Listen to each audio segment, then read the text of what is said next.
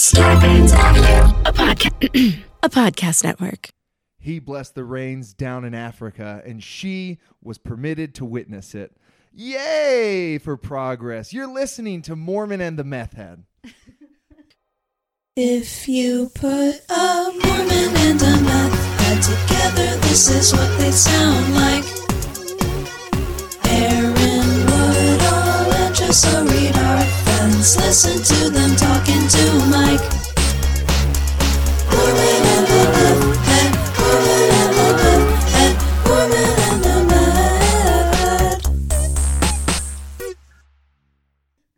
meth. I got the first part. Oh, you got it? Uh, Well, I'm yeah. very familiar. Don't you remember when we first met?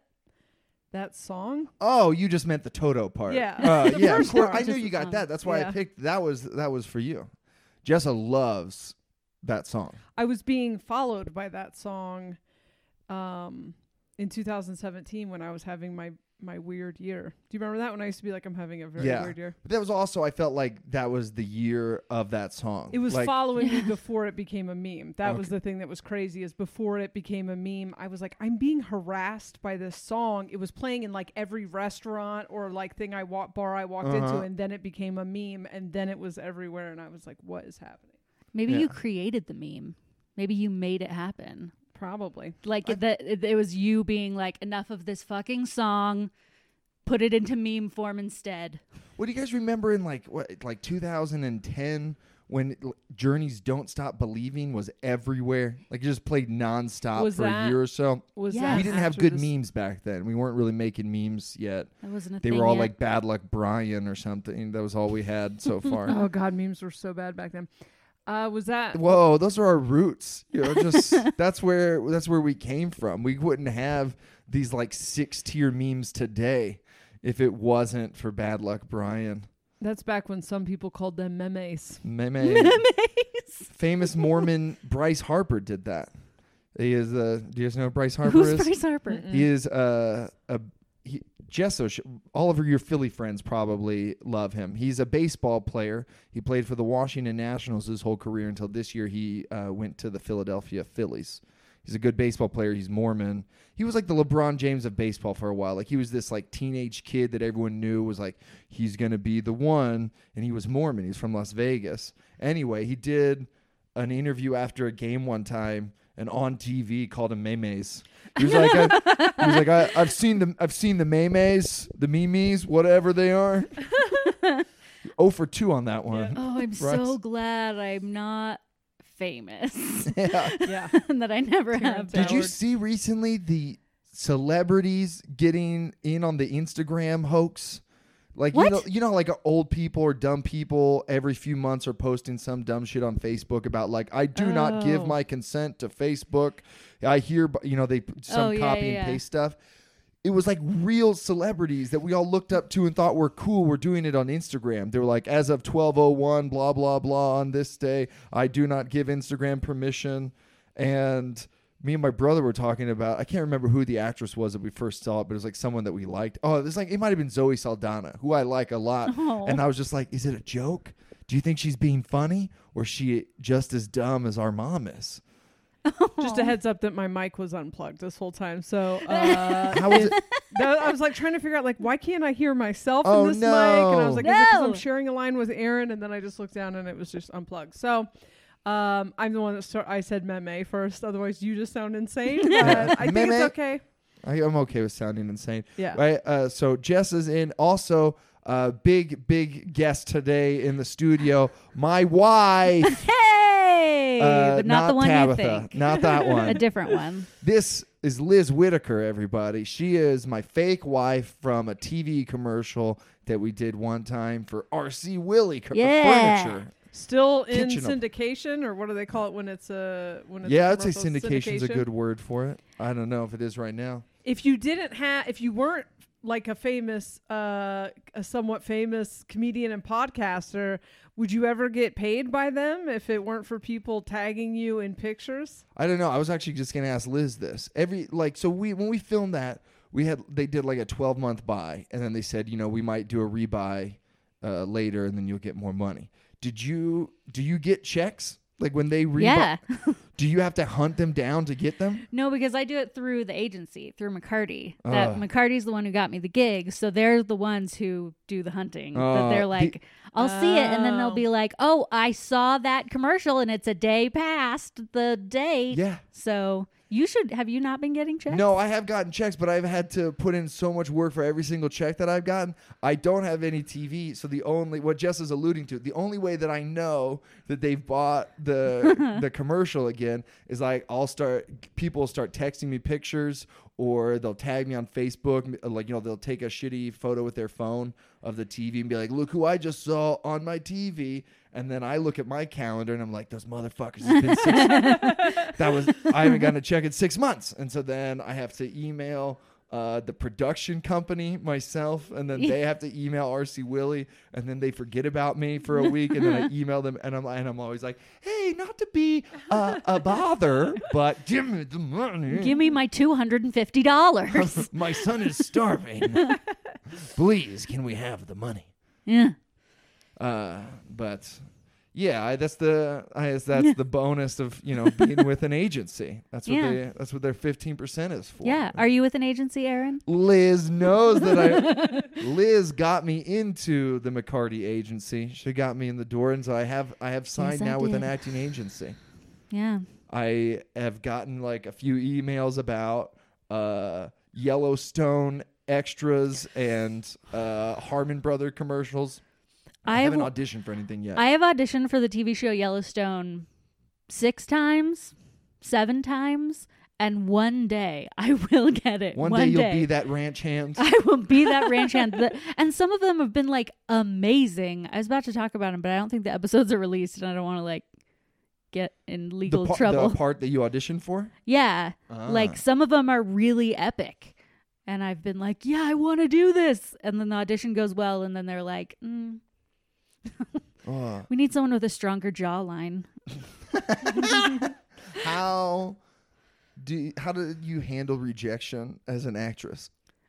I don't. I don't know. I Does it hurt when you don't Yeah. get it? Do you take it personally? yeah. Like acting, I think all art is like this, but acting is especially weird because to be really good at it, like you have to be vulnerable. And also to like do the business side of it, you have to just be like one tough motherfucker. Like you just have to not so I have like rules. I'm like, I'll take I'll give myself 24 hours to be sad about this and then start working on the next thing. Start preparing for the next audition or do something else. Make a new cross stitch for your Etsy shop. I don't know. Like How often are you auditioning? Uh, for like screen stuff, maybe like once a week. Oh wow. Maybe like maybe like once every 2 weeks or so. Are you still plugged in, Jess? Yeah, I, d- I don't know if I'm just paranoid now. You wanna, go ahead. And hold on, Liz.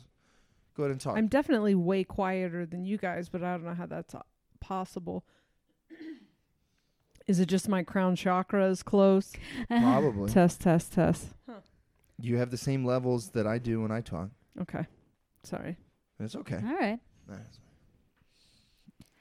Yeah, and then I audition for plays like less often.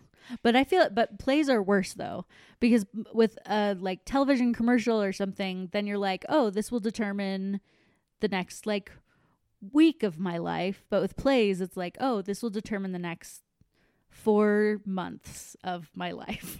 that I Oh. will be rehearsing and performing this. I would just be relieved that I didn't get it. Every yeah, I was time. gonna I'd be say like, no, no, that's I good, can't. right? Like I can't commit to four months, please. a one day commercial shoot, please. That's all that I'm looking for. I would like to see other commercials. I'm not really, you know. tying yeah, I down. spend anytime I have to do an audition, I spend like the whole day being like, I don't want to do this. I don't want to do this. I why do I do this? I don't want to do this anymore. Not worth it. I hate this. Oh, hey, that's me in comedy. Yeah. Yeah. I'm always glad I did. Oh, it's not me in comedy. Always know. regret this. I every don't time. Like it. I do think what you said though is true for stand up about you have to be vulnerable to be good at stand up yep.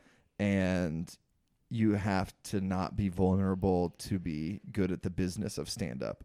And there you'll see people that are stronger in one side than the other all the time. I Yeah. think Jessa and I are stronger in the vulnerability side. I think Jessa's a little better at the business side than I am. Uh, but like I used to be. yeah. now you have a duffel bag full of I feelings. know I'm just, just vulnerable, just alone, vulnerable in a room crying for. Uh, yeah, I just don't like uh it didn't improve my comedy. no- But what was the point? just uh, just yeah, dude. If passively you go vulnerable. through like a tr- like a trial, a tribulation, a, a a dark night of the soul, and then you don't get any jokes out of it, you're like, what the fuck? I didn't even get, get anything funny out of this. I was thought I'm used to getting 30 minutes out of this Yeah. kind of s- experience, but now get Yeah. nothing, man. This is I this is my theory. I think this is why like so many people who were child actors are like nutso when they're adults is because they had to deal with all of that like vulnerability rejection stuff when they were like 7. oh wow, yeah, And then and we can't do it as like 30 somethings or 40 somethings. Yeah, you know how weird it is when you go to an audition and like there's all these people that look like you in the hallway. Imagine like you're six. you're Yeah. eight, and then there's just like cuter versions of you, and then they get picked. What kills me about auditioning is I want instant feedback. Like I, I when I tell a joke, there's an audience and they either laugh or they don't laugh. I know exactly where I stand immediately with them. And with auditioning, there's just like three people, and none of them say anything to they you. They don't react no matter what, right? Yeah, I've I don't know, Liz. Do they react? rarely, rarely.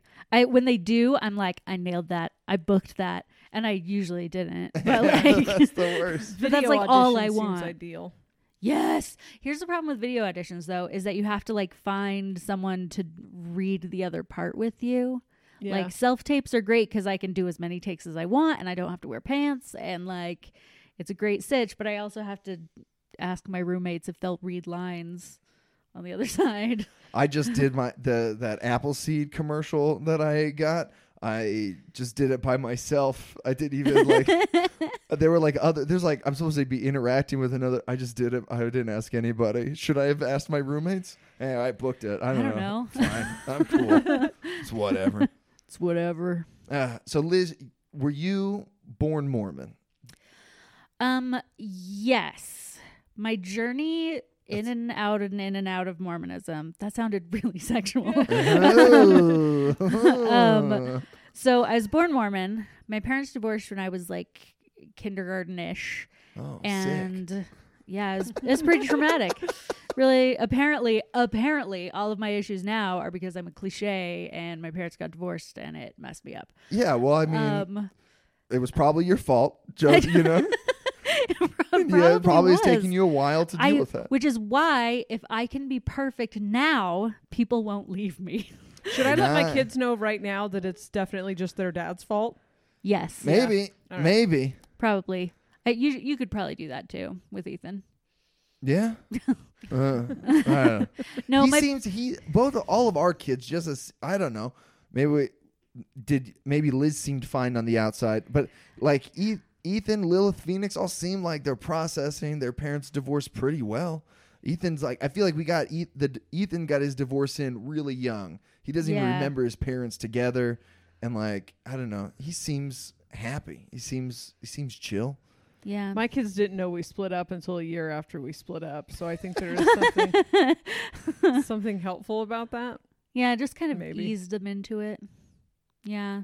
I my parents like their divorce was really amicable. Like they're they remained friends, but my I, my sister and I stayed with my mom who left the church and Oh, so then we just were like not going to church and I was like I'm going to be Wiccan which but I was like 8. when you were eight, Yeah. you knew about Wiccans. I Uh, when I say I'm going to be Wiccan, what I meant is that I like watched Bedknobs and Broomsticks, and then was like, I'm gonna mix herbs in the kitchen and call it potions. so, Yeah, yeah. but then after a while, I was like, I think I had like a friend or something in elementary school who was like, "Come to church with us," and then I was like, I want to live with my dad because then we can like have the priesthood in our home and be a Mormon family. Huh. And then I stayed. Were you still vi- were you like visiting your dad? Were you going to church in that in that time? Yeah, like Okay. when we would visit my dad, we would go to church. But and so when- that's how are you getting like this the messages uh you know every other weekend? Uh, is that what's making you miss the priesthood in your home? Yeah. Okay. Yeah. And so, but it also meant that like I kind of have the best of both worlds because I kind of had the experience of a convert and being born into the church. Because like the first time I read the Book of Mormon, I read it like by myself when I was 12. So I like mispronounced everything. So like Uh-huh. for still in my head, when someone says Amalickiah, I'm like, who are they talking? Oh, Amalekia. That's who. Ah! like, like, I just, so I like My read the favorite Book is Mormon. Abby Natty. Abby Natty. Abby Natty. Ab- he's like still pretty cool though. Abinadi. Yeah. Like What do you mean, like speaking truth to power. The like character. hi- him as character? Yeah. Other than you're like either name is cool. no, the character Yeah. of Abinadi. Donald Trump. He said I can call him either. Yeah. Said I could call him either. Abby Uh. Natty is my dog. What? Did, Abby how, how did you say Amalickiah? Amalekia. Amalekia. Yeah. Wild. Yeah. Yeah. These are how I would probably say these words if I read them on a piece of paper. they're paper. because they're cr- they're crazy made up words. Like they're not words. They're I not just names. love. I just love that. Then there's like Sam. I like You that everyone is in 2019 naming their kids like Joseph Smith. Yeah. Brigham. there are a lot of Brighams. I read a really interesting article today that talked about it was like kind of intense, but it was drawing comparisons between Donald Trump and Brigham Young. I scrolled past that same article. Yeah, that it, it was sound, I mean, we did a lot. Of, there's an episode that's coming out like next week where we I. you know, I we talk about the Mountain Meadows massacre, Mhm. and I compare it a lot to the El Paso Walmart shooting and Donald Yeah. Trump's role in that. Is that what the article touches on? Yeah, that Oh. it talks about like if you have a leader who is saying like I'm right, you need to trust me, I will guide you and we are above the law, like we're separate from the law, we're not accountable to it, then like massacres happen. Yeah. And then there's someone with like 80 wives and like I don't trust anyone that tells you to follow them. yeah, me neither. Any leader who says "Let me be your leader," I'm like, nah. Eh. This was so like this is partly because of my like going in and out and in and out of the church. I added hand motions. Yeah, why are you adding hand? You're Um, just making it filthier every time you do it. It felt right. The next time you're gonna use your hips and and no, I'm t-. I'm sitting. That takes too much work. Um, but like my my dad and my stepmom are like kind of unorthodox Mormons. Like they're sort of the liberal, cool, progressive, Progressive Mormons. cool yeah. ones. So I I've always been like, mm, I don't know if I trust that. I don't know. I've always kind of questioned a little bit. But then like the last few years, like that shelf just kept getting heavier and heavier and heavier. And now I'm like I feel I feel like I I don't feel like it was wrong for me at the time to be Mormon. Like I feel like it brought a lot of goodness into my life, but I feel like I've outgrown it. When did you outgrow it? I can't. I don't know. Um, probably like around the around my divorce. So before that, like the last time I went in for a temple recommend interview, for those who don't know, Mormons go. Uh, how, is it one year or two years? I can't remember. I think both sound correct to me right now. Maybe it changed at Maybe. some point. Well, anyway, in order to go to the temple and perform ordinances, um, you have to do a temple recommend interview, and there are these questions to just gauge your worthiness. And one of the questions is, do you uphold and sustain the leaders of the church?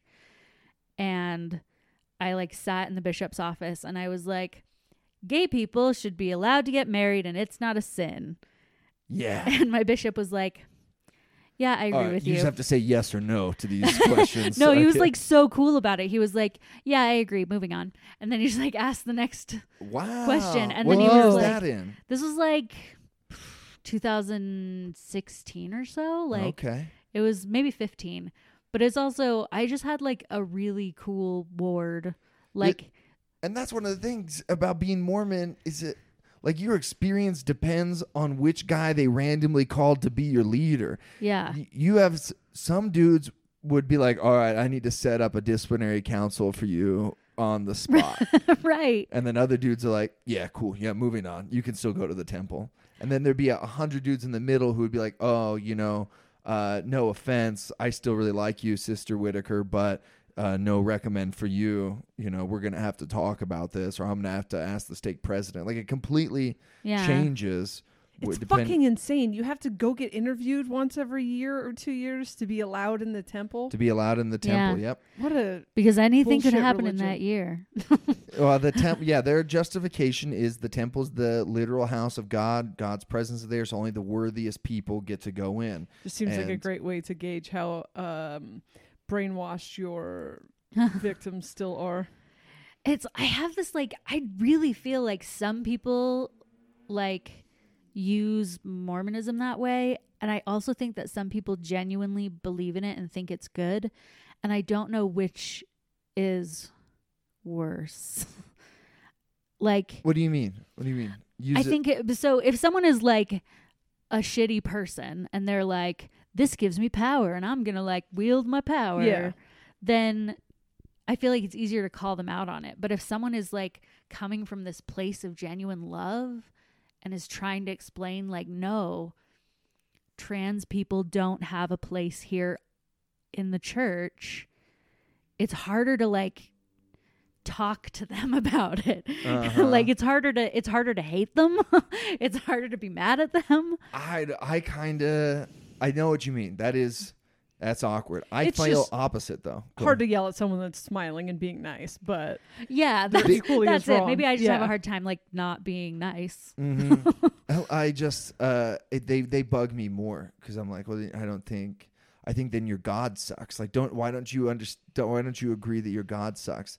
I also just think like it's different when like I'm talking to a gay Mormon, you know, someone who's gay and is still in the church, uh, and uh, and the, I, I that's fascinating in its own right. But then like I feel like the mo- more conversations that I have are with very privileged members of the church who's these like who who fit the bill they're going to heaven right because they're Right. attracted to the opposite sex and they're you know they're they're the the, the right race Check God's already boxes, and like yeah. Right. and so then and so then they're just like yeah you know uh god you know just has rules and his rules uh are like define me perfectly and everyone else on the planet that isn't defined but the same way I am is not going to heaven and you know there's nothing wrong with that it's just you know the way God designed the universe is to make me happy and the rest of you need to ad- be more like me that that frustrates me it gets under my skin yeah, the rest of you need to force yourself to be like what I am naturally without trying. yeah so I'm like well Yeah. it's totally easy for you to say that man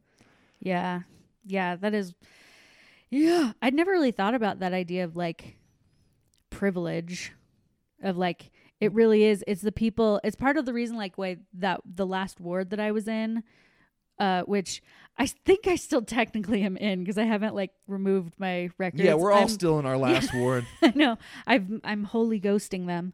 Um, I uh like, but it was. I think part of the reason I loved it is because it was like South Salt Lake, where everyone's like super poor, and like the like I smelled cigarette smoke all the time. People would come in in jeans with like their neck tattoos and like drunk and stuff, and it- and it was just par for the course, Right. And like we had a couple people who like were in full psychosis sometimes. So like testimony meeting would be like a little touch and go. uh-huh but it was I think that's part of the reason I loved it is because it wasn't a bunch of like rich white straight Stepford people. wife people. Yeah. of clones. I mean, my last ward that we were in was here downtown Salt Lake. It's just like right over there. It's like a nice old historic building, beautiful stained glass, mm. and it was like the first diverse ward that I had been in, and it was you know way more progressive. And I thought this will save us. Like we we have been stuck. We've been wasting away in Provo and hating everyone in Provo, but like now there's some more like like we're gonna like these people better this will stay. And it didn't work. It didn't. And now i think like i'm more mad at the progressive mormons than i am anyone else really. Because it's like I, I just I feel like you're and and I wouldn't say this to their faces. I would respect their beliefs or whatever. But you're whatever. lying to yourself. You're lying to yourself and you just you just can't admit that you're scared to leave and that you want to stay because you are looking for this any small tiny breadcrumb of progress and then you all point to it and go look look look how look the church is coming into the last century. Like it's so fucking behind. And like these these these things that they're doing are so tiny. And then and I'm just like it just to me it shows okay so you do have a conscience.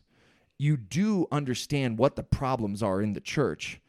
And because otherwise you wouldn't be this excited. Like you wouldn't be this excited over this tiny little step forward if you weren't aware that these were all problematic. And then but then you're choosing to stay. You're ch- every week you're choosing to stay in this problematic church. And it's like i mean i and i don't you know that we got that comment from that lady who was like, "Oh, I can't wait for five years to pass when he'll be less bitter." And I'm like, I was, I think I'm just getting bitterer. Yeah, like you're when just I now getting bitter. Yeah. just it just like when I first left, I was all like, "Hey, you know, uh, everybody has their own beliefs, and I would never. All my favorite people are Mormon, and and now I am. I'm feeling way more bitter. But I think I always think like bitterness and anger and I like always want to explain this to people who are like people leave the church and then they can't leave it alone that like anger anger is always a secondary emotion. Anger is always covering up hurt or it's covering up fear. Yeah, and also, I don't know, like I think it's a pretty natural reaction to spend a significant amount of time processing your childhood or you know what I mean? Like addicts quit doing drugs and then I guess you could say they can't leave it alone cuz while they're recovering and processing their addiction, they're talking about it. Like that is a ridiculous argument. And that sounds like the That's a good argument point. the Yeah. argument of someone who doesn't want people who are recovering from this religion to talk about their experiences recovering from this religion. Like, yeah, no shit. I grew up in this and I got hurt by it and now I'm processing it. It's like, Yeah. it's really dumb. And for so like I so few people like I I can think of like maybe one or two people who are like snap I'm out. Like for most people it's like years or months of like being in that really painful in between place where you're like trying to hold up your shelf or like f- grasping for those breadcrumbs but also knowing that it's not like it hurts to be in that place. it's so I think also maybe Jehovah's Witness. I don't know. The The recovery from Mormonism is so unique from people who have left other churches or other religions because most people that I've talked to that left Jehovah's Witness, it was like, oh yeah, straight up a cult that I was being controlled by. They're more traumatized, I would say, like because that religion is they're mostly trapped in it because their family's in it and they don't want to let go of their family. Not a huge crisis of faith though. I like most of the and I'm generalizing with the people that I've interacted with, but most of the Jehovah's Witnesses are like, yeah, I knew it was bullshit, but the decision to leave it was never speak to my family again. So just very obvious cult. Grew up knowing it's a cult, but then kind of had which is traumatic in its in its own way. But then most people who leave Christianity legitimately just want to sin, you know? It's not really a crisis of faith. It's like, oh, I can't fuck. All right. Well, I'm going to go do literally anything else. And um but all of the Mormons have this like heartbreaking the shelf thing that that I've never encountered in, you know, and I I circled the indoctrinated. Um I love they that. have this separate thing. That was the conversation that was so interesting with Brady, where when Brady was talking about people just want to sin, and I'm like, I'm like, I left Christianity to smoke weed or drink or do coke or something. I can't remember one of them.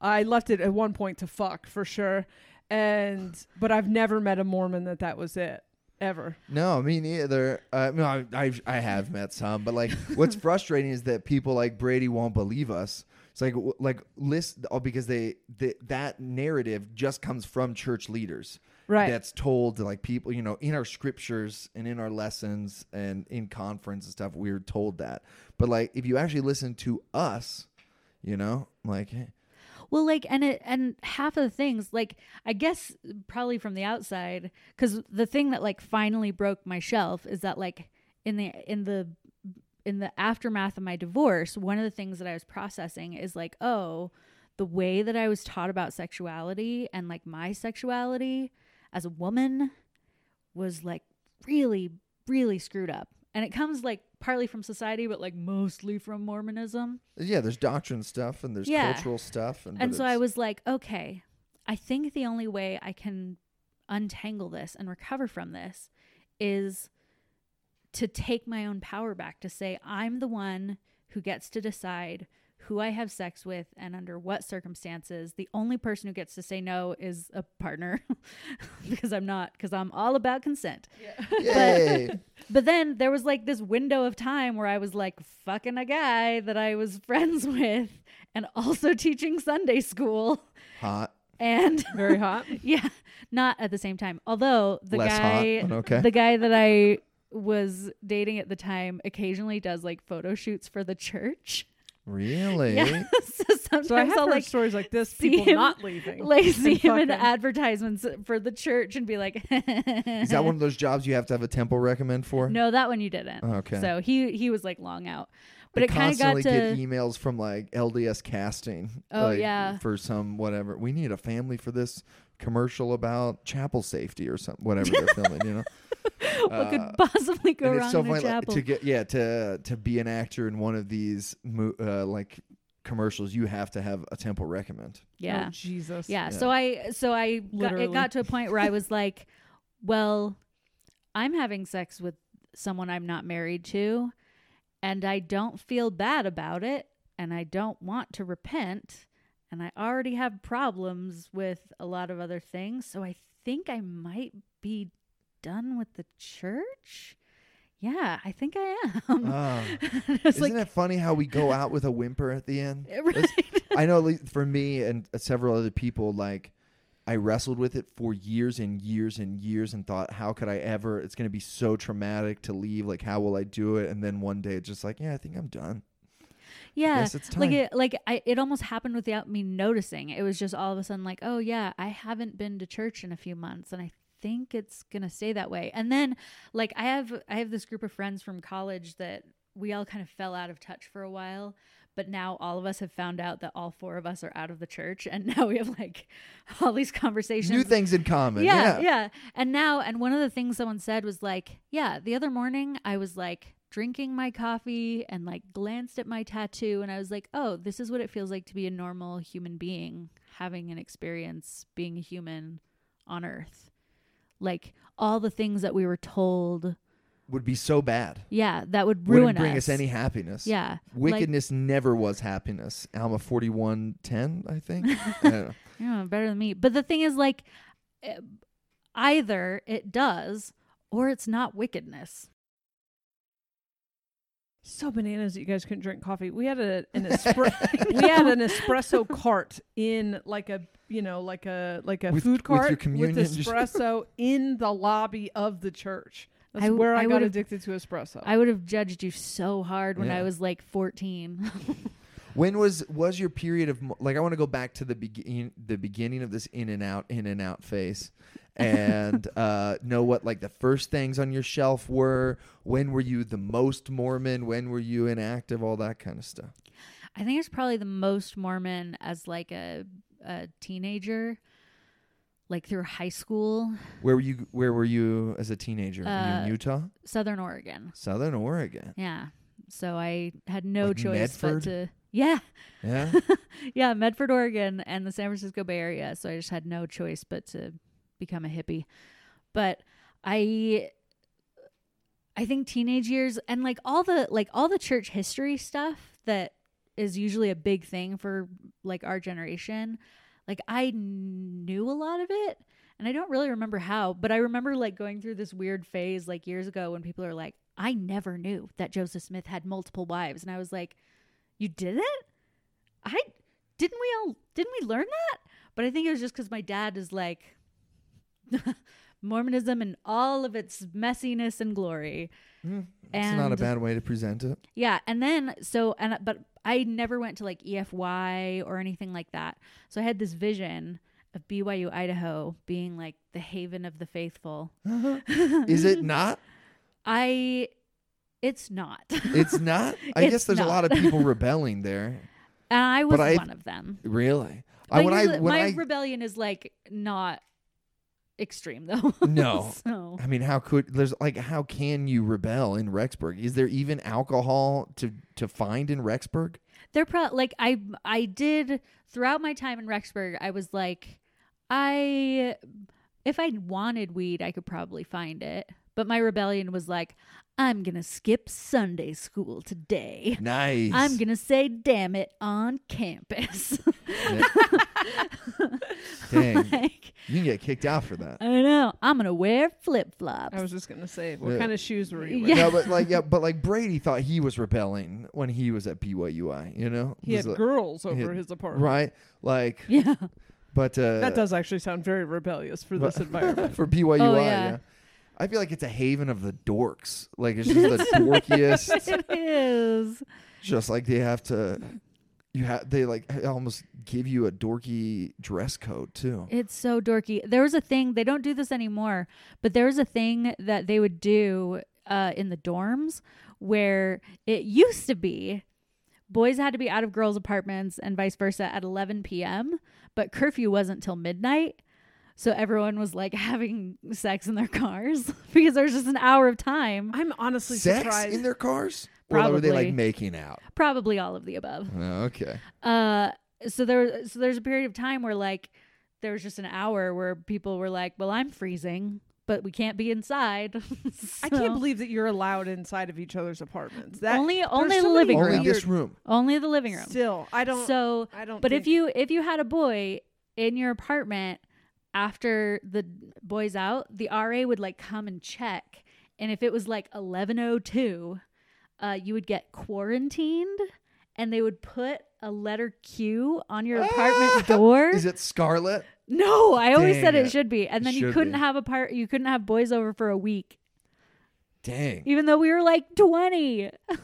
wow there and was a- probably paying for the apartment. Yeah. did, bo- did boys get quarantined as well like they're the the boy RAs I don't I don't Or is this remember cuz I think I think the, women? I think the men's dorms didn't have living rooms. Like I think it was just like a bedroom. They're like you're not gonna decorate it guys just right. you don't get one Yeah, cuz then it became it became offices cuz then when I taught at BYU Idaho, I was an Oh, hold adjunct professor what for you went back two years. I never Wow. left, baby. Uh, I it did it took me eight years to get my bachelor's because I just kept like flunking out or taking time off to make money and stuff, and then I graduated in December of 2012, and like just kind of threw my name in to like be adjunct to teach English, and then over Christmas break they were like. Hey, do you want to teach? And I was like, uh, this isn't a real university for crying out loud. No, no other university in America can you get a job like that. Just Yeah. like I'm just I don't. Did you have your bachelor's yet? I had just gotten it. You just gotten it. Yeah. You threw your name in, and they were like, "Oh, thank God, we can't get anyone else to agree that creationism is the only thing that we'll teach at this school." So I was I was a sneaky teacher though. I would like sneakily teach them that climate change was real and stuff. So, nice. I really love teaching. So My favorite talking to like students at BYU who had transferred from BYUI. I loved collecting stories for them because they always had. They were just like, "Yeah, man, I was in you know like a science class, a university level science class," and they were just like, and then uh like you know dinosaurs never existed on this planet as we all know What the fuck? the bones the bones were you know as we know uh, jesus and michael uh, created the planet from existing matter so there were other planets that had dinosaur bones in their soil and when we make the, pl- the planets together that's how we have dinosaur bones and we're like i have to transfer that was i have to get out Thank God that was never my science class. I would have walked out. I did. I did walk out of uh like a Book of Mormon class once because the teacher passed out this like dumbass inflammatory thing that was like Breitbart level stupid about abortion. What? And it was like in the next life, the piles of babies will cry out from the earth and their blood is upon your hands because of the Mexico City policy reversal of Obama, the Antichrist. And I was like, mm. I gotta go. I gotta go. And then I like, this is so self righteous. I like emailed the whole class and was like, I urge you to research this issue. so, a little self-righteous, but like, but also I was right. yeah, you're standing up for what you believe in. You're giving them a different opinion. I just had a friend, Drew, who uh, shed some light, like something I can't believe I didn't realize before. At BYU, I like you're supposed. A lot of teachers start off every class with like a spiritual thought, but I didn't go to those. Prof- like I don't know. But like most classes, you would have them randomly. Like at some point, the teacher would be like, "Okay, we're starting this class off." Usually at the start of the semester, and then like uh sporadically throughout. And I just thought of it as like the teacher must have just felt the spirit or something. just you know. a- Like the way that we feel guilty about not doing family home evening, you know. Right. I don't know if your dad ever. Uh, you sounds like your family was, you know, more. I felt like my mom was on this cycle of like every now and then she would have some lesson in church on Sunday and then come home racked with guilt and be like, "We're doing family home evening. We're doing family scripture study." And it would last like a week, and then we'd go back. Yeah. But then Drew, uh, Drew pointed out that these t- was, he was like, no, like student reviews were coming up, and they, at BYU they get reviewed on their spirituality. Like that's one of the things. If they want to keep their job, they have to Oh, get a certain number in their spirituality grade, and so they're just like. And I was like, that explains all my cool liberal professors who just like begrudgingly are like, so here's a scripture. No, I, never understood totally forgot about that. it. Yeah. like my course evaluations from when I was teaching, it's on it. It's stuff like, was the teacher prepared? Were homework assignments clear? Did she integrate? Invite the spirit. yeah, did she invite the spirit? But here's so this like my crisis of faith, my leaving the church like ruined my life. my plan was so the reason I got my master's degree in writing is because I was like, well, BYU Idaho has this pathway program where you can teach online.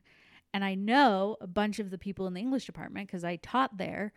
So I can get my master's degree, then apply to Pathway, and then work from home on my own schedule and pursue like acting and other things. And uh, and I already like have the connection. I've been like I've, I'm familiar with the Foundation English 101 curriculum because I taught it for four semesters. And then halfway through my degree, my master's, like I got divorced and my faith was like, maybe not. And so now I was like, well, now I just have a degree and I can't find an adjunct job that will pay me. So I will keep working at this graphic design firm for 20 hours a week. Dang. like, a lot of people have to fake it or they just they stay in it because their job is connected to their faith. Are there any secular teachers at BYU?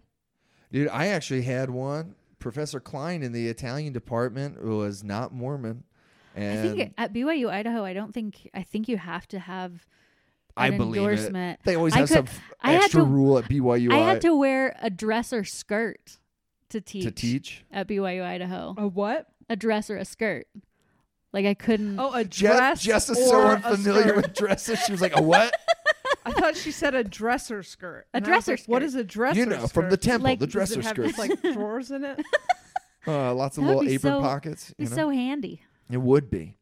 Uh, no, at, at BYU, there are a few rare professors that are not Mormon. But it's probably like you could be have never been Mormon, not ex Mormon. Absolutely. Oh, you could not, exactly. You can't be an ex Mormon. Yeah, Like you can. dry You bar? can. You get, yeah, you get interviewed by a church authority.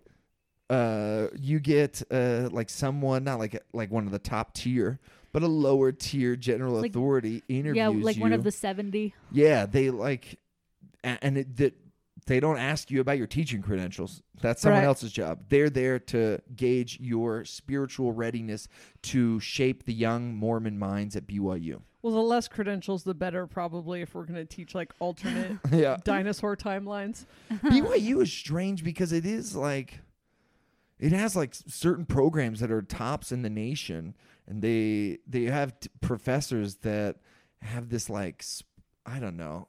Uh, the- I'm trying to. What's the word that I want? Their brains are all like I don't know. They're like they're teaching all this progressive stuff. Like my my gender class is teaching stuff that goes against the proclamation to the world, but she's also a temple recommend holding uh, Mormon. Well, but know? now, but now, like, I would argue it wasn't against the proclamation then, because the language of the proclamation says gender is eternal, and Oh, it was dude, just recently. I remember having this uh, debate in the class. oh yeah, of Yeah. being like, is gender the same as sex, as Uh-huh. biological sex? It was like one of the first vocab things we had to learn in class was like the difference between gender and sex. And so then, uh, and like none of us knew what it was that they were different things. And so I was like, what are the odds that Gordon B. Hinckley knew the difference between gender and sex? and they were like, he was a prophet, he knew. And I was like.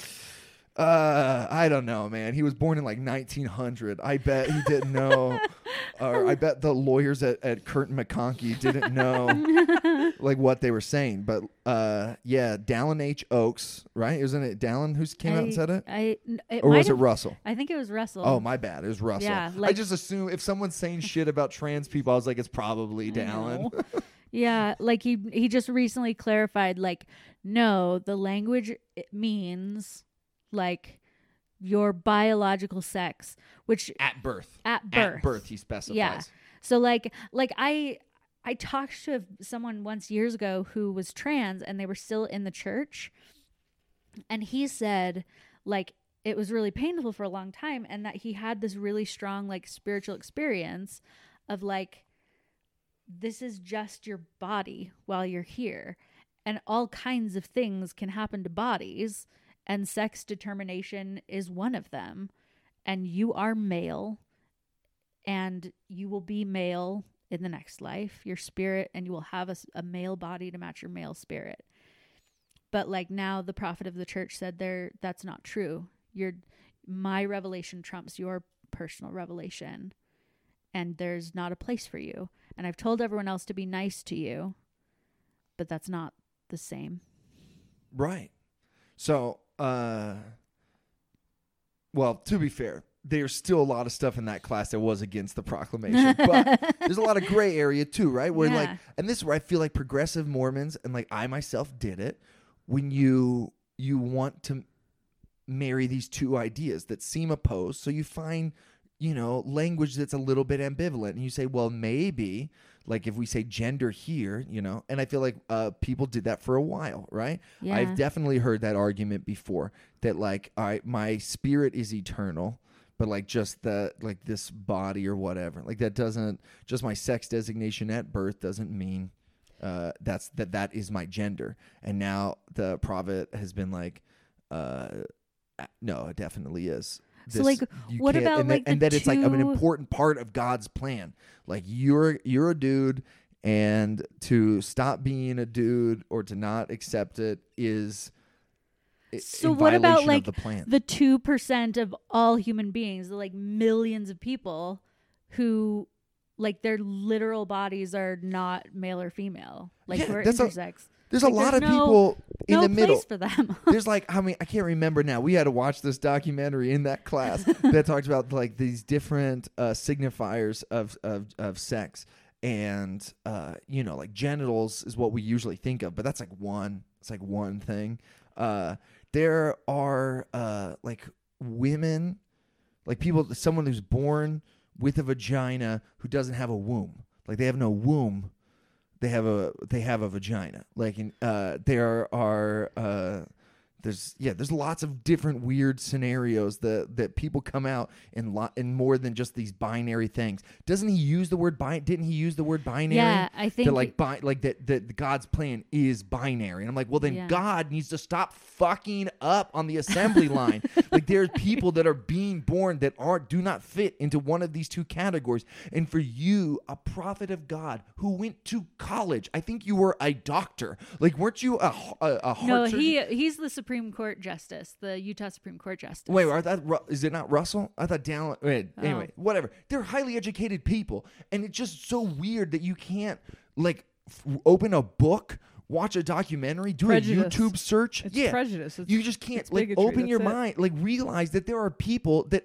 are out there that don't look like you. Not everyone is born with the same dick and balls like you are. Like people are come out all different ways. So is your God uh like an all-knowing guy who has this perfect binary plan or is he like dr- is he drunk at the wheel? Like what's happening? It really, it really is like I like when I was still kind of trying to like walk that fine line between like progressive and and like staying in that I was like I uh, maybe maybe I kind of I lost my train of thought. I got distracted by noises. Give me a minute. I'll find it. uh oh, I remember I remember like praying about some of these things and like like the November policy in 2015 with like the children of gay couples not being allowed to be baptized that I like prayed about it and like the revelation what I would call a revelation that I received was like this is not from me this is the prejudices of men this is Did you tell anybody that? I told everyone that Did you tell leaders that? uh kind of during that during like that bishop's interview You were in a cool ward, man. Like how do you Yeah. not get like burned at the stake for witchcraft? no, my this is like my bishop at the time. He said that when he was called to be a bishop, that when he was called to be a bishop, that he like called his best friend and was like, "Hey, I have some news." And he was like, "Are you and your wife pregnant?" And he was like, "No." And he was like, "Oh, you're leaving the church." and he was like, "No, actually, the opposite." so yeah, I like told I told everyone I was like, "This is this this doesn't feel right to me." And like the night when I found out that Kate Kelly got excommunicated, communicated, Communicated. excommunicated, I I like cried.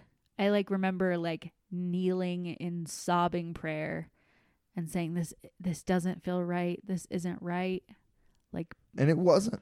it wasn't. No.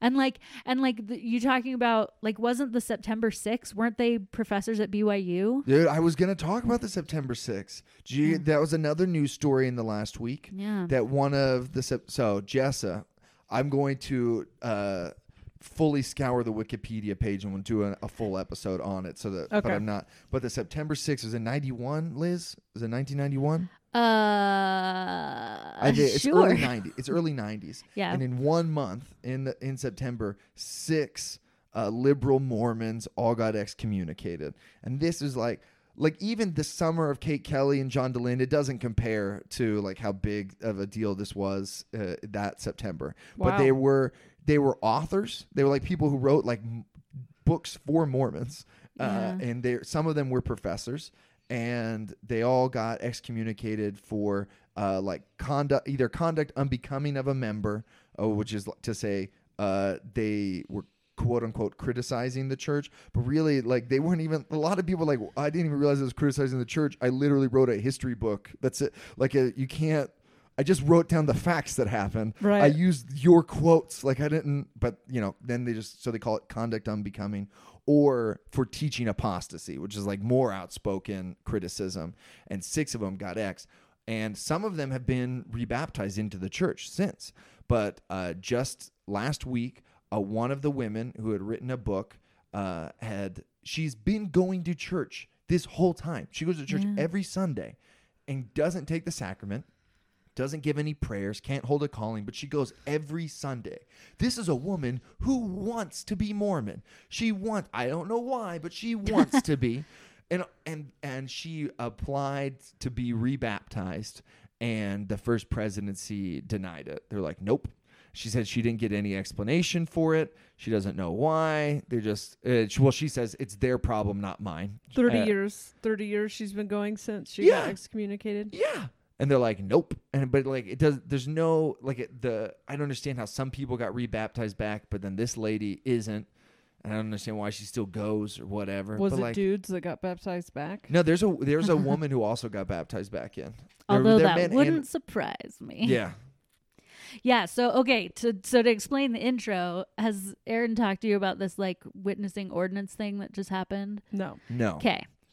So in Mormonism, there are sacred ordinances that can only be performed by the priesthood. And in order for them to count, they have to be witnessed.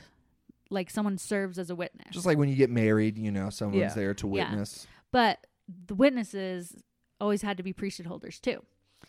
And then just like this last week, the church announced um, that now any worthy member of the church can be a witness to an ordinance. So, like, what that means is that, like, the thing that women were already doing, which is watching ordinances that they can't perform, now it counts for them to witness. But also, it's so unimportant that literally a child can do it. So Yeah, like now, eight, like, and when they say any worthy member, they mean like an eight-year-old kid who's been baptized into the church is also fits that description. So he, like, a child could be a witness, and also women. And this is what I'm talking about when I'm saying I'm getting mad at the at progressive Mormons who are who are shouting for joy at this stuff because it's like, you sh- are you not embarrassed? Like that's that is so that's such a teeny tiny breadcrumb. Like Kate Kelly got X'd for asking for priesthood. She was like, I want us to have the priesthood. And I talked about it on leaving the tribe, where like when she asked that, I thought, oh shit, women are about to get the priesthood. Like the prophet's totally gonna ask God, and God's totally gonna be like, Yeah, I've been waiting for you to ask me. Of course women can have the priesthood. There's no reason why they can't. And uh, instead they're like, No, you should leave. And and then they since since she's been gone, they've made these teeny tiny little adjustments. Like, you know, before she was ex, they let peop they let uh, us everyone watch priesthood session. Like we'll televise priesthood session now. Okay, thumbs up. But then there's like other little things, other that like they treat as huge victories for women in the church. And this is like now you can ha- sign your name to a baptismal certificate certificate, also for temple sealings and Yeah. stuff like that. But uh at the same time that they're just like also children can do it at the same time. It's like more insulting. It's yeah, I think so.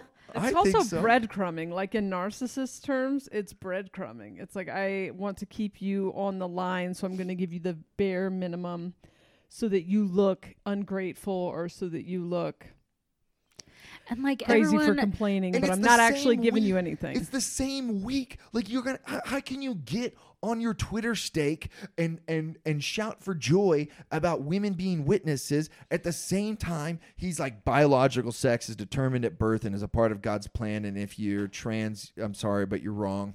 Like that's the same from the same prophet in the same week, the same church. Like your church is taking. Uh, a tiptoe forward and then eight steps backwards every time. and it hurts people like this like that's the, i think that's like what's behind all of our anger is that this hurts people. This like tells people like i pointed out to my therapist once whom i'm obsessed with. I said something about a worthiness interview and she was like A a what?" what that was a, a lot of my reaction to Yeah. early finding out about Yeah. Mormonism. was She's how like- much- A what? yeah that she and she was like literally the word worth is in there Yeah. like someone Yeah. else is measuring your worth Yep. Someone who's unqualified, who doesn't know you very well, and has his own baggage and stuff. Yeah, Yeah. measures our worth. it's From the time abuse. we're kids. It's abuse, like uh, just the narrative that God, that you are deficient and you are wicked. You are so wicked, but God is willing to love you anyway. Is such grooming. It's such. It's a. It's an abusive relationship. It is the psychological setup of an abusive person.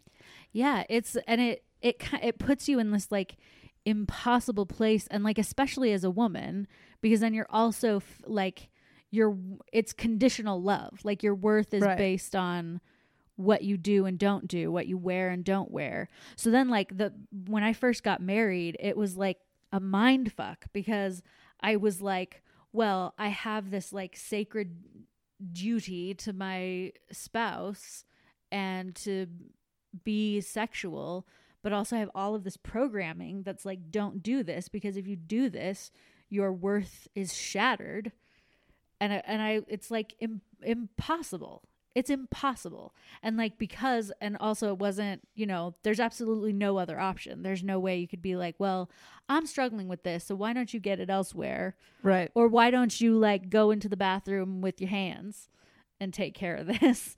That like Well, le- leave him the bedroom. You make him, s- you know, make him stand I'm up. in the in- I'm uh, in the bedroom. You take care of the sunroom. now, of course, I think differently. But like, but the but I remember like I was having such a hard time. I went to the BYU Idaho Counseling Center to like try to figure stuff out. And when I told the therapist that I occasionally jerked off, she sent me to like twelve step. Hell Oh, yeah, shit. that's my jam. Yeah, Liz. for women. Yeah. and it was like so much, I just did a sh- so much shame.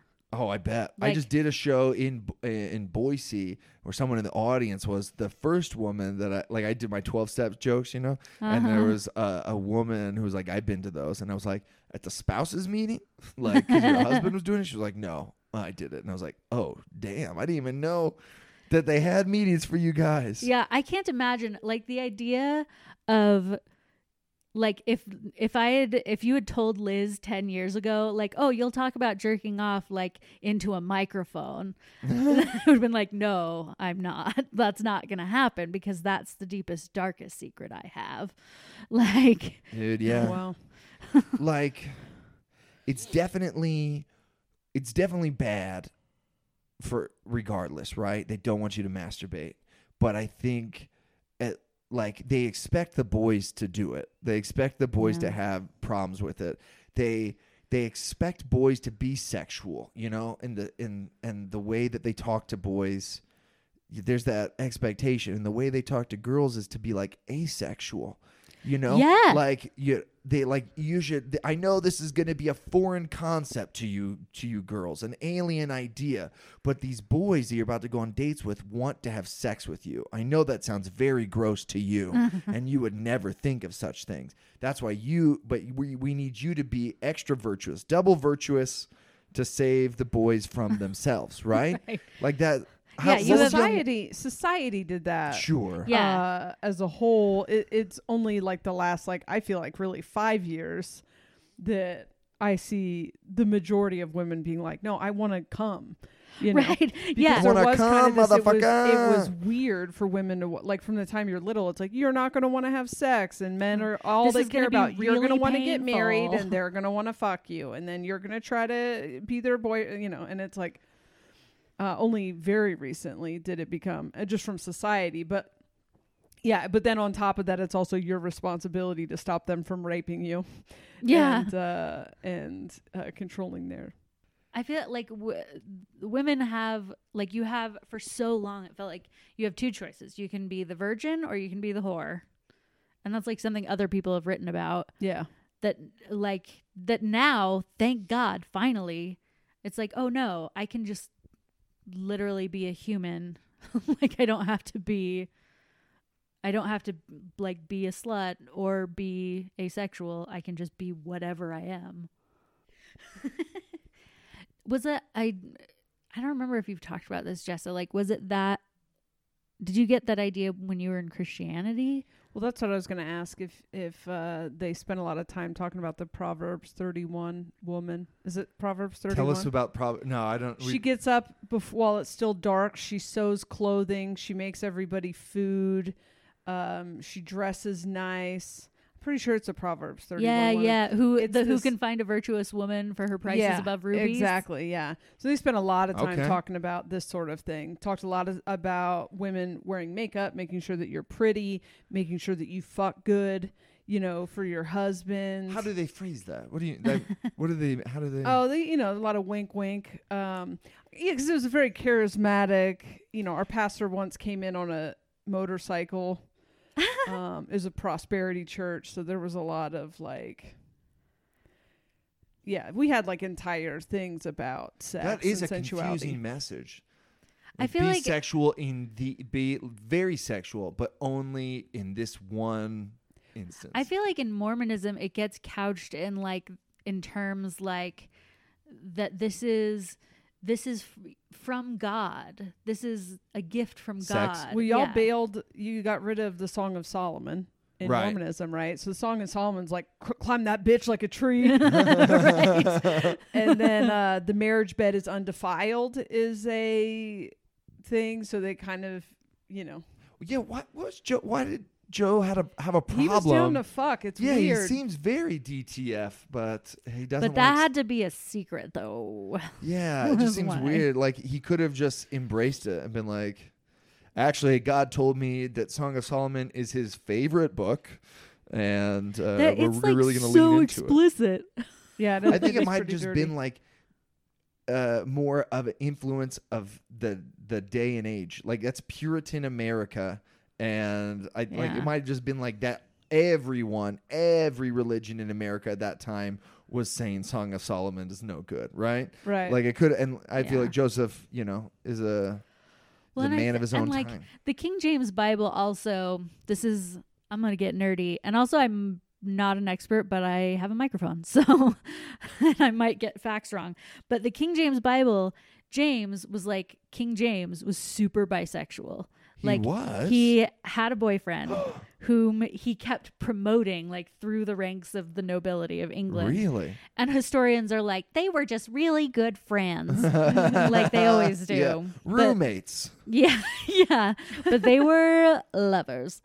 And the like church at the time was like, James, you have to stop fucking this duke and like do your God given duty and give us more heirs and like this is not okay. And he was like, Well, what if I commission a translation of the Bible? They were like, Yeah, that'd be cool. Maybe we'll leave you alone. And so he did, and that's why we have the King James Bible. I love that. That's awesome. So Yeah. he, just to get left alone, Yeah. like I need some peace and quiet for me and the Duke. Yeah.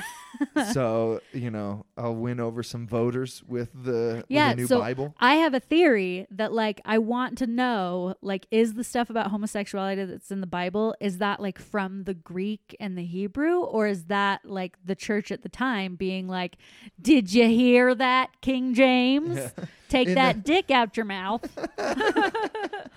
The new Bible says. new Bible we were also it was like anti masturbation they didn't treat it like it was a disease but it was like you're not supposed to masturbate but if you're married you can masturbate as long as it doesn't infringe on sex so once you were married it was kind of like free to do whatever as long as it didn't fuck your marriage up which if you have a 24 hour fucking refractory period Yeah, it did I just want to say I. That sounds fishy to me every time you say it. I don't believe. The refractory period Yeah, twenty four hours to come again. That's a very to get hard again to get hard again. No way.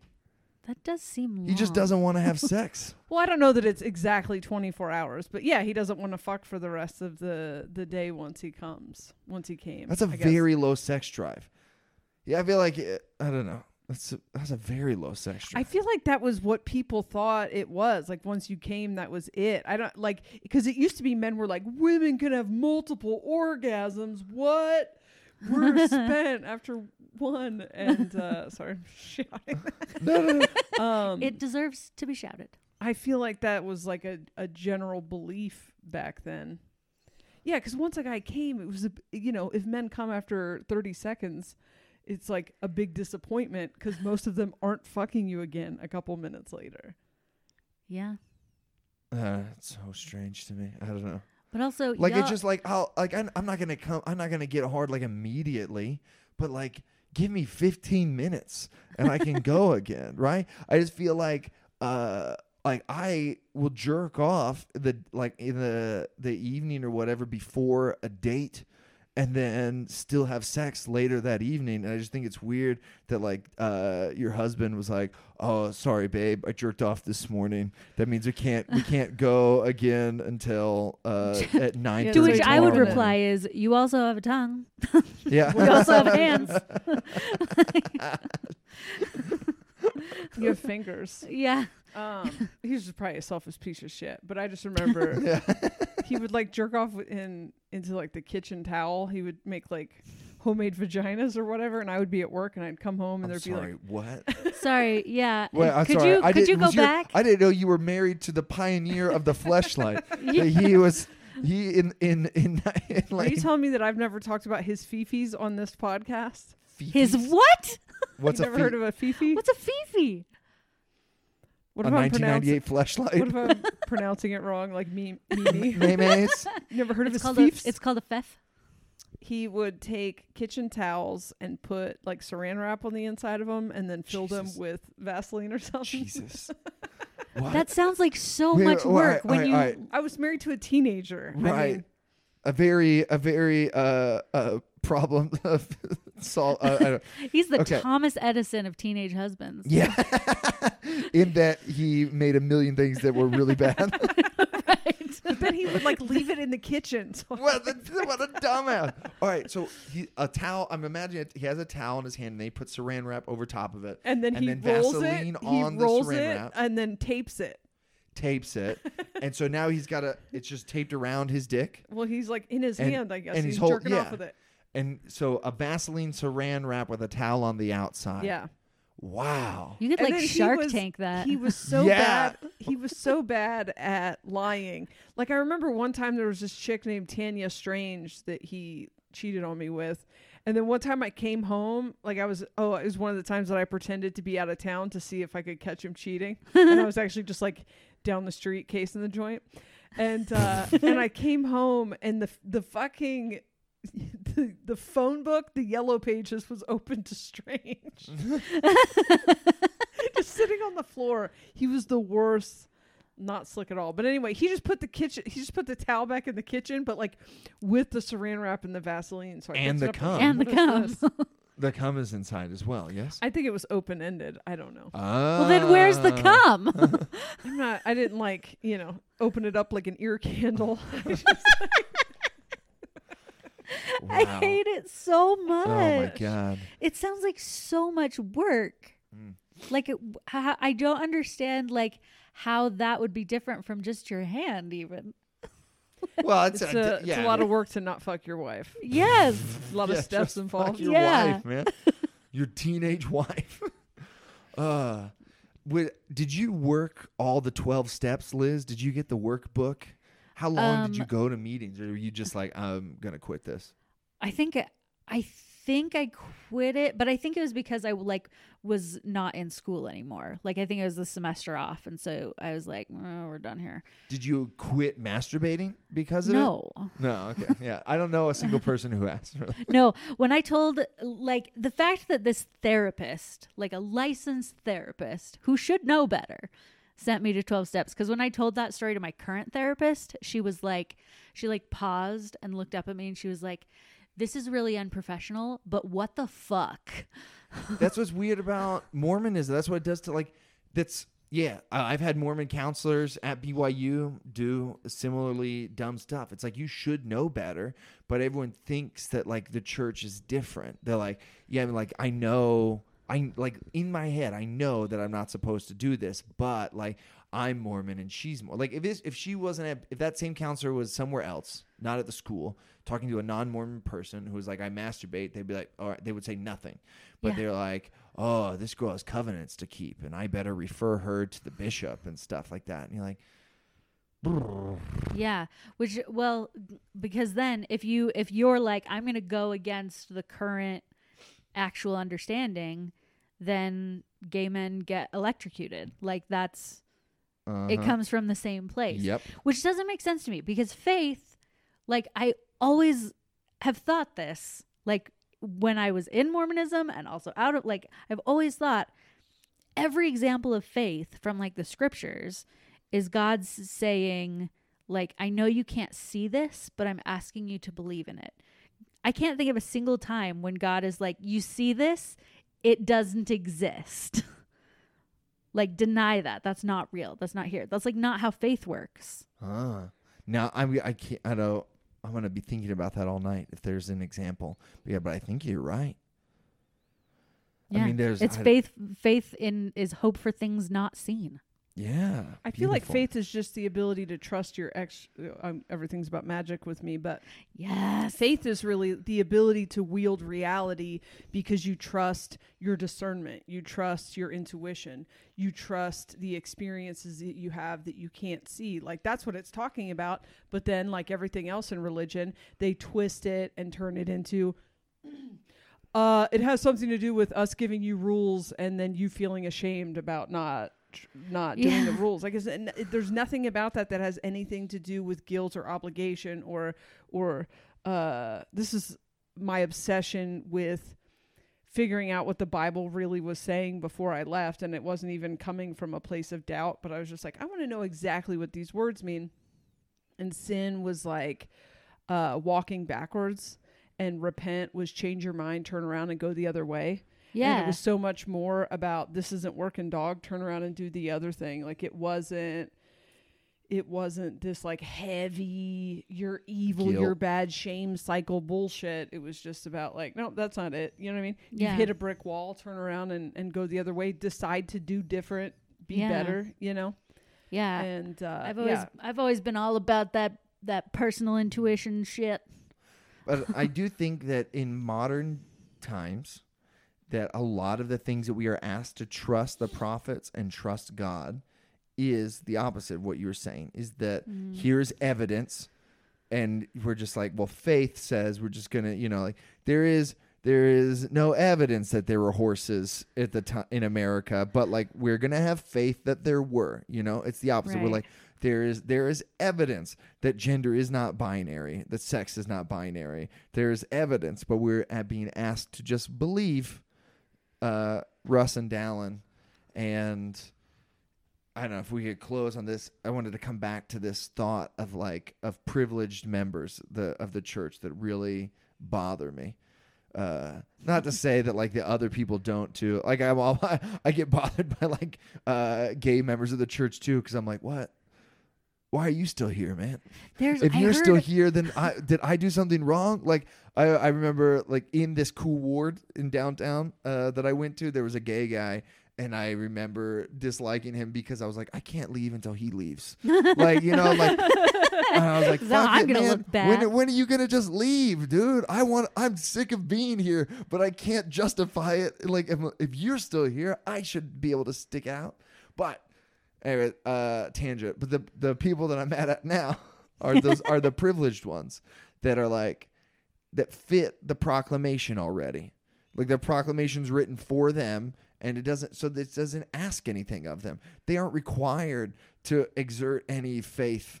Like, and then they just like talk to everyone else about like if someone else is angry. Like they don't understand the hurt that that is caused uh, by these statements. They don't they don't know what it feels like, and then they just they want to be like, oh, this is a trial for you. You know, Uh, I know that that hurts, but like you have I- to just follow the prophet. I've had trials too. Like sometimes I want to watch an R-rated movie, but I can resist. right? so It's like, well, you don't know what it's like, you know? And then and then I think that shows a a lack of like the basic level of empathy that you need to be a good person. And like Christianity taught me empathy to th- to that's what that's what Christ did. He felt everyone's pain. He felt everyone's pain perfectly and loved them for it. And that's what I learned to do. And I understand how you can sit in that church and watch all these other people suffer and you just not feel anything. it literally just now occurred to me that the atonement was like empathy. You're welcome. Damn. and you were a Sunday school teacher. I know. Oh. and I taught at BYU Idaho. That's a really cool thought. Like, I still think, like, there are some scripture stories I think have like literary value that are like there's a difference between things being true and things being facts. Like, there's truth in Harry Potter, Yeah. even if there aren't facts. I like I like the Bible. I like most of what the Bible says. I just I don't like I like I love Mormonism. If you take all the people out of it, you take Yeah. the men out of it, you take definitely the cast of characters now involved with it because it's I I think that if you take spiritual truth, higher knowledge, um, people will sense the power in it and they'll be attracted to it. And they don't know why they're attracted to it. But the thing i think that people are attracted to it is that there is some something behind the veil in it.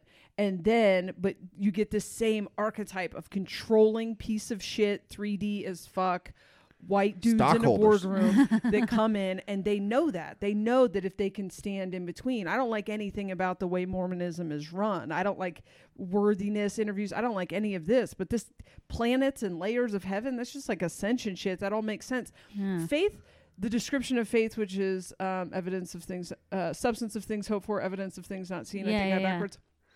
Is manifesting reality It is Yeah. the ability to say like oh i want to create this and the proof that it will be created is that i decided that i want it. It is the substance. It is the thing right? It is that b- ability um, to trust myself which is the opposite of what religion is which you're not asking me to have faith in something unseen. You're asking me to blindly follow you which is like the opposite of spirituality. Spirituality is 100% inside of you. You connect to everything through yourself. Religion is somebody else tells you what to do and you follow them which is the opposite of following your intuition. It's constantly turning off your intuition much like an abusive relationship. It is uh, it is a narcissistic relationship. It is i know i see that framework and everything now but it does all of the same things it convinces you that your basic normal desires your biological they're awful hung up on your biological uh framework when it's what your gender is, but they don't, you know, the dick gets hard how many times a day for adolescent boys? Like that's a natural thing. Uh, I read about Oh, milking the prostate for some reason, and it's like you're, it's bad. It's fucking bad for you. It's physically increases your risk of getting ball cancer, prostate cancer if you don't come. Like it's not good for you. So Jessa, I just sorry to interrupt, but you just reminded me. I remember I have a memory of going home. It happened in school, maybe sixth grade, and I went home and I told my dad, and I was like, "Dad, today I had an involuntary erection." Oh. And my, my dad was like. My dad was like, "Well, uh, you know, that uh, that's uh, it's gonna happen, but uh, it's uh, it's nothing to dwell on. Don't uh, you know? Don't dwell on it. Uh, and, uh, yeah, and then you know, it passes. It passes, and then yeah, yeah. You just reminded me of this story from sixth grade. How awkward is sixth grade? Uh, these- Sixth grade's these the two worst. Dorks on the back of the bus. They were like nerdy kids or whatever. One of them was like, "I got my period this year," and then all the cool kids on the bus were like, "Say what?" And he was like, "I got my period." And they were like, "You didn't get your period, dog? What do you mean you got your period?" He goes, "Oh, what do you call that white stuff that comes out when I'm sleeping?" Yeah, I feel like his older brother set him up Oh for. my god, he got clowned so hard. The kids all just lost their minds. See, uh, like uh, for a Oh, while, I worked in an elementary school, and we had the like, like kind of beginning sex ed stuff, and they like separate the boys and the girls, and they're like, "This is called deodorant," and but they Uh-huh. do like a little review of like, "All right, boys, do you understand what this is? Girls, do you understand what this is?"